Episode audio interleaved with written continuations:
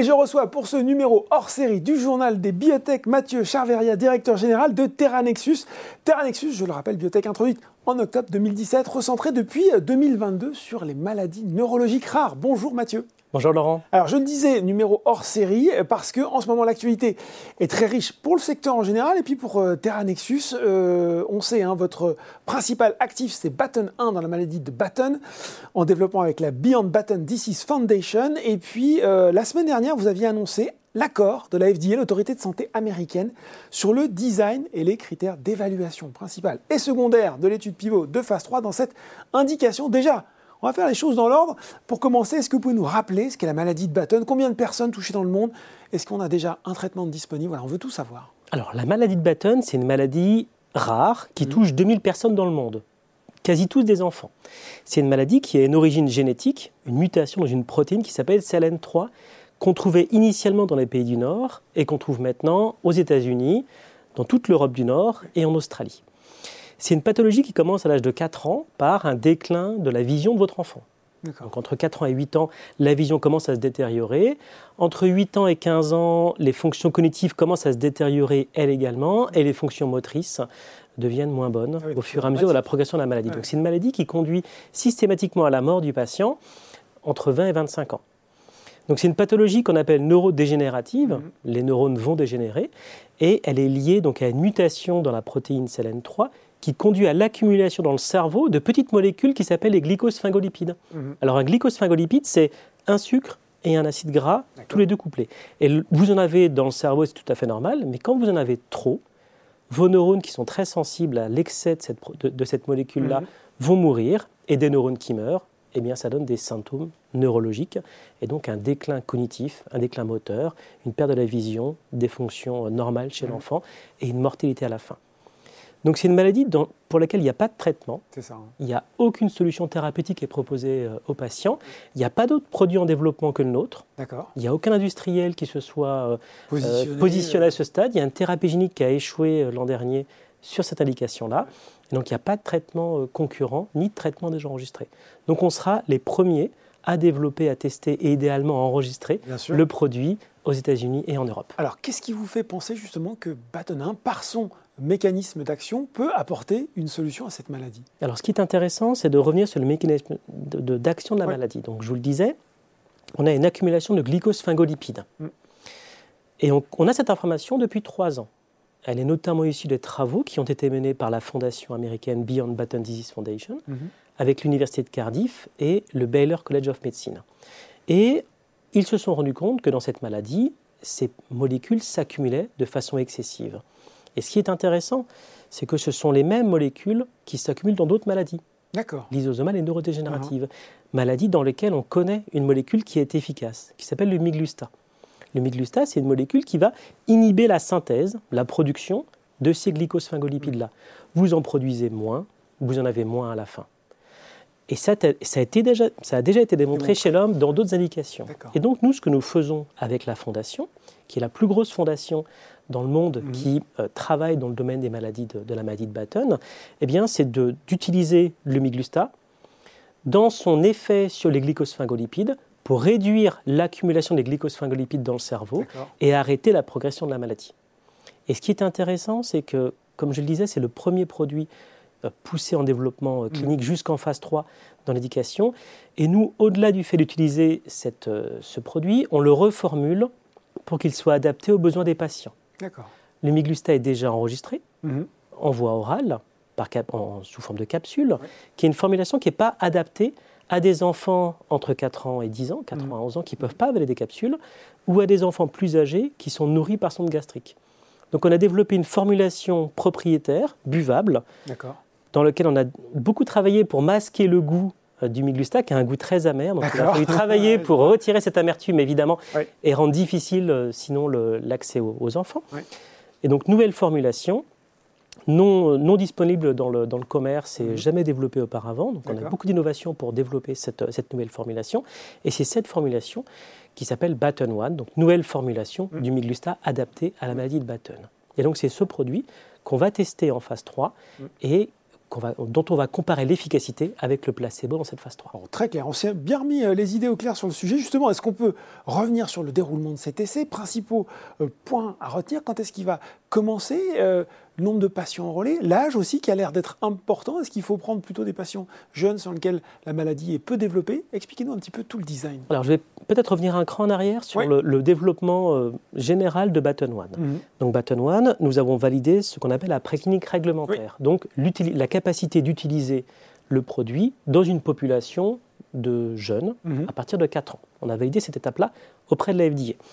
On a ensuite, sur demande de la FDA, montré que notre produit le miglusta était bien toléré chez les patients mmh. atteints de la maladie de Batten. C'est normal parce qu'on ne connaissait pas historiquement ce mmh. que le produit faisait spécifiquement dans cette population. Donc pour cela, on a inclus six patients qui ont tous plus de 17 ans, donc des patients qui malheureusement sont en fin d'évolution de la maladie. On a exposé ces patients pendant 10 semaines et on a montré que le produit était très bien toléré et montrait un profil de pharmacocinétique, donc la capacité que le produit a à rentrer dans le sang, mmh. tout à fait compatible avec ce que l'on attendait. Donc on a un produit qui est très bien toléré chez le patient à partir de 17 ans. Sur cette étude, on attend des résultats d'efficacité après un an et deux ans de traitement. C'est des patients qui se dégradent malheureusement. Mm. donc on va comparer l'évolution sous traitement, l'évolution sous Miglusta, par rapport aux données historiques dont nous avons accès, auxquelles nous avons accès par nos partenariats avec le NIH, notamment aux États-Unis. Donc on compare l'efficacité à un an et deux ans de traitement. Donc ça, on a une phase 1 qu'on appelle une phase 1-2. Un, parce que première utilisation chez l'homme, et deux, parce que nous sommes chez le patient avec des recherches de critères d'efficacité. Donc on a cette phase 1-2 qui est en cours. On aura les résultats d'efficacité à un an, fin 2023, fin de cette année. Mhm. En parallèle, on lance une phase 3. Donc c'est justement cette phase 3 pour laquelle nous avons eu l'accord de, la FDA euh, sur les différents paramètres et le, design de cette mhm. étude-là. Donc cette étude, elle va concerner deux cohortes de patients. Une première cohorte, qui est une cohorte principale de 60 patients. On sera sur des patients qui sont entre 4 ans et 16 ans, donc post-diagnostic. Pourquoi cet âge-là? Parce qu'entre 4 ans et 16 ans, on connaît très bien l'évolution de la maladie. Mm. On sait à quelle vitesse les patients se détériorent sur la vision, sur la fonction cognitive et sur les fonctions motrices. Et donc on inclut ces patients parce qu'on sait qu'on a une capacité de démontrer sur ces patients une meilleure efficacité de notre produit par rapport au placebo. Mhm. Donc on prendra ces 60 patients de la cohorte principale, ils seront répartis en deux groupes, un groupe placebo et un groupe traitement actif mhm. à une dose qui a également été validée par la FDA, qui sera la dose maximale tolérée du produit, dont on connaît très bien la, sécurité d'emploi chez le patient. Cette étude sera menée aux États-Unis et en Europe, mhm. et aura comme critère principal, vous savez que le critère principal est un choix vraiment important dans, la phase 3 parce que c'est le critère qui, s'il est euh, atteint, si on a atteint ce, critère-là, eh bien on a la capacité d'aller l'enregistrer, mm. enregistrer le produit auprès des agences américaines et européennes du médicament. Mm. Et l'agence américaine du médicament a validé le critère principal de l'étude qui est la vision. Donc on va comparer la réduction de la vision mm-hmm. chez un patient traité par rapport à la réduction de la vision chez un patient sous placebo. Et on espère démontrer une différence entre les deux et que ces différences soient ce qu'on appelle cliniquement relevantes, mhm. donc permettent de démontrer un gain pour le patient. On aura également un critère secondaire qui sont les autres méthodes d'évaluer l'effet du médicament en termes d'efficacité, mhm. des méthodes d'évaluation de la cognition et des fonctions motrices, pour au final avoir une, une, vue relativement large des trois domaines qui sont très impactés dans la maladie et qui comptent pour beaucoup dans le fardeau subi par les patients et euh, par les aidants également, qui sont donc la vision, la cognition et les fonctions motrices. Sur le recrutement, sur une maladie orpheline comme ça, c'est c'est compliqué C'est difficile, c'est difficile effectivement. Donc nous, on prévoit une dizaine de sites sur cette cohorte principale de 60 patients, une dizaine de sites qui permettront de, recruter les patients entre 6 à 12 mois et d'envisager ensuite un traitement pendant deux ans. D'accord. Je vous indiquais là euh, ce que l'on fait pour la, cohorte principale. La cohorte principale, elle sous-tendra l'aspect pivot de l'étude, c'est-à-dire pivot, ça veut dire la capacité qu'on a d'utiliser l'étude pour enregistrer le produit à la fin. On a une seconde cohorte de 9 patients. Ils vont subir les mêmes tests, les mêmes critères d'inclusion, les mêmes critères d'évaluation également, mhm. mais ils sont tous en ouvert. En ouvert, ça veut dire qu'ils seront tous traités par le médicament, par Baton One, sans placebo. Ils seront donc, tous les patients sauront qu'ils sont sous-actifs, les, les, les, médecins sauront qu'ils sont sous-actifs.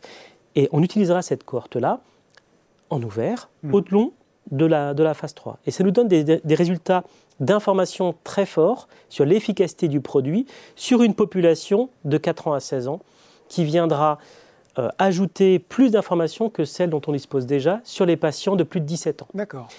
Donc ça, ça offre de l'information. Il y a un news flow très riche pour la société, puisque mm. au bout d'un an, un an et demi et deux ans de traitement, on aura des lectures de l'efficacité du produit directement sur la population cible, sur les critères qui seront les mêmes que ceux de la phase 3. Bon, alors vous avez fait la transition presque tout seul. Quand est-ce qu'on peut avoir des premiers résultats à communiquer sur cette phase 3 Alors sur la phase 3, donc on aura les premiers résultats sur la première cohorte, euh, enfin sur, la, sur la cohorte euh, en ouvert, fin 2025. Fin 2025. Donc on prévoit un an de recrutement et de, un an de traitement, enfin mhm. un an de recrutement puis traitement derrière, et donc fin 2025 les premiers résultats qui vont tomber sur cette cohorte euh, parallèle. L'enregistrement lui sera prévu forcément une fois qu'on aura terminé le recrutement de la cohorte de phase 3 et qu'on aura réalisé toutes les lectures et toutes les inclusions. Donc on sera fin 2026 pour l'obtention de ces résultats-là et un enregistrement puis commercialisation courant 2027. Bon, euh, côté trésorerie, Terra Nexus, bah oui, forcément, il faut. On parle, on parle essai, donc on parle forcément trésorerie. Annoncé il y a peu une trésorerie disponible de 7,3 millions d'euros. C'était au 31 mars. Euh, une visibilité d'au moins 12 mois, euh, mais quand je vous écoute, ça veut dire qu'il va falloir, euh, j'imagine, un refinancement avant les premiers résultats. Savez-vous déjà comment vous allez procéder? Bien évidemment, 7 millions d'euros nous permettent de tenir 12 mois, mais ne nous permettront pas à la société d'aller jusqu'à l'enregistrement du produit. Voilà, donc euh, il y aura évidemment à cette étape-là toute une série de scénarios qui sont envisagés mmh. et on réfléchit à la fois sur des options de levée de fonds. Mmh d'augmentation de capital, également à des réflexions portées sur des partenariats industriels mhm. pour co-développer euh, le produit Batten One dans la, dans la maladie de Batten. Et on réfléchit également à tout mélange entre ces deux options, levée de fonds et partenaire industriel. Donc on est très ouvert à toutes options possibles pour euh, refinancer et continuer euh, le, devenir de la société et aller jusqu'à l'enregistrement de la société, jusqu'à l'enregistrement du Batten One. Pardon. Le message est passé. Euh, c'est pas la seule, euh, la seule nouvelle hein, pour Terra Nexus. On va repartir un petit peu dans le temps. En octobre 2022, vous annonciez notamment une alliance euh, stratégique. C'était avec l'INSERM pour identifier des candidats médicaments de thérapie innovantes dans les maladies neurologiques rares. On reste dans votre domaine de spécialité. Qu'est-ce que vous attendez de ce partenariat? Est-ce qu'il y a déjà des avancées, même si c'est récent hein? Donc Terra Nexus est composé de Baton One mhm. en phase 1 et qui rentre en phase 3, et également d'une plateforme de recherche de nouveaux médicaments, de nouveaux candidats médicaments, historiquement qui a été construite avec le CEL Collège de France mm. et dont on est en maintenant la portée avec l'INSERM. On a orienté en avril 2022, euh, donc il y a un peu plus, il y a un an maintenant, mm-hmm. la société dans le domaine des maladies rares neurologiques. Et on a souhaité réfléchir à comment on peut identifier des cibles nouvelles dans le domaine de ces maladies rares neurologiques. Et qui dit identification de nouvelles cibles dit possibilité de mettre en place différentes stratégies. Mm. Il y en a deux qu'on a mises en place. La première mise en place, c'est de discuter avec les laboratoires euh, en France qui ont une connaissance très forte des maladies rares neurologiques. Mm. Et ils sont très bien représentés au sein de l'INSERM. Donc l'INSERM et nous avons noué une, une alliance euh, l'année dernière, fin d'année dernière, qui permet de donner un premier accès à Terra Nexus à toute nouvelle cible identifiée par l'INSERM dans tous ses travaux portant dans le domaine des maladies rares neurologiques. Et au-delà de cette euh, possibilité, on travaille également main dans la main avec l'INSERM sur ce qu'on appelle une modalité thérapeutique d'oligonucléotides antisens, qui sont une typologie de, molécules à cheval entre la thérapie génique et la petite molécule euh, chimique, mhm. et qui permettent de cibler de façon très efficace, très spécifique, une cible lorsqu'elle a été identifiée au préalable. Bon. Donc des nouvelles peut-être à attendre euh, Des nouvelles à attendre effectivement au fur et à mesure des, travaux qui sont menés par l'INSERM et euh, des cibles qui sont identifiées. Autre nouvelle, plus proche de nous cette fois-ci, il y a cette euh, nouvelle équipe projet hein, commune avec cette fois-ci c'est l'université Claude Bernard, les hospices civils de Lyon. On reste dans le domaine des maladies neurologiques hein, on est dans la constance. on est avec Estrocyte et je cite, hein, ça c'était dans, dans, le communiqué de presse, qui vise notamment à exploiter le potentiel de l'intelligence artificielle et de la simulation numérique, est-ce que euh, euh, à un moment où on parle, ça y est, beaucoup de chat GPT, de Mind Journey et autres, euh, ce qui sont des utilisations intéressantes, mais est-ce que là aussi vous voyez, de façon peut-être un petit peu plus sérieuse, je serais tenté de dire, le potentiel de l'IA pour vous aider justement à, mieux comprendre ou à mieux cibler ces maladies neurologiques rares? Tout à fait. Donc je disais qu'on a deux piliers qui permettent d'identifier des cibles. La première est l'INSERM, la deuxième est AstroSite. AstroSite, c'est un projet, euh, une équipe projet mhm. menée avec l'INRIA, les Hospices civils de Lyon, l'Université Claude Bernard Lyon. Hein. Et c'est un projet que de, création d'équipe dont on a toujours eu euh, envie avec Franck Mouton, qui est le président de la société. Mhm. On a toujours souhaité favoriser ces relations entre euh, groupes industriels et euh, partenaires académiques. Toujours eu ce souhait d'aller favoriser le tissu économique français, le tissu de la recherche académique française, Savoir et de faire sortir exactement et de faire sortir des projets, des produits de ces de ces collaborations là. AstroSite est, réellement au cœur de cette, de cette idée-là. Et l'objectif d'AstroSite, c'est de nous aider à identifier des cibles dans le domaine des maladies rares neurologiques qui ne sont pas anticipables par la recherche classique. D'accord.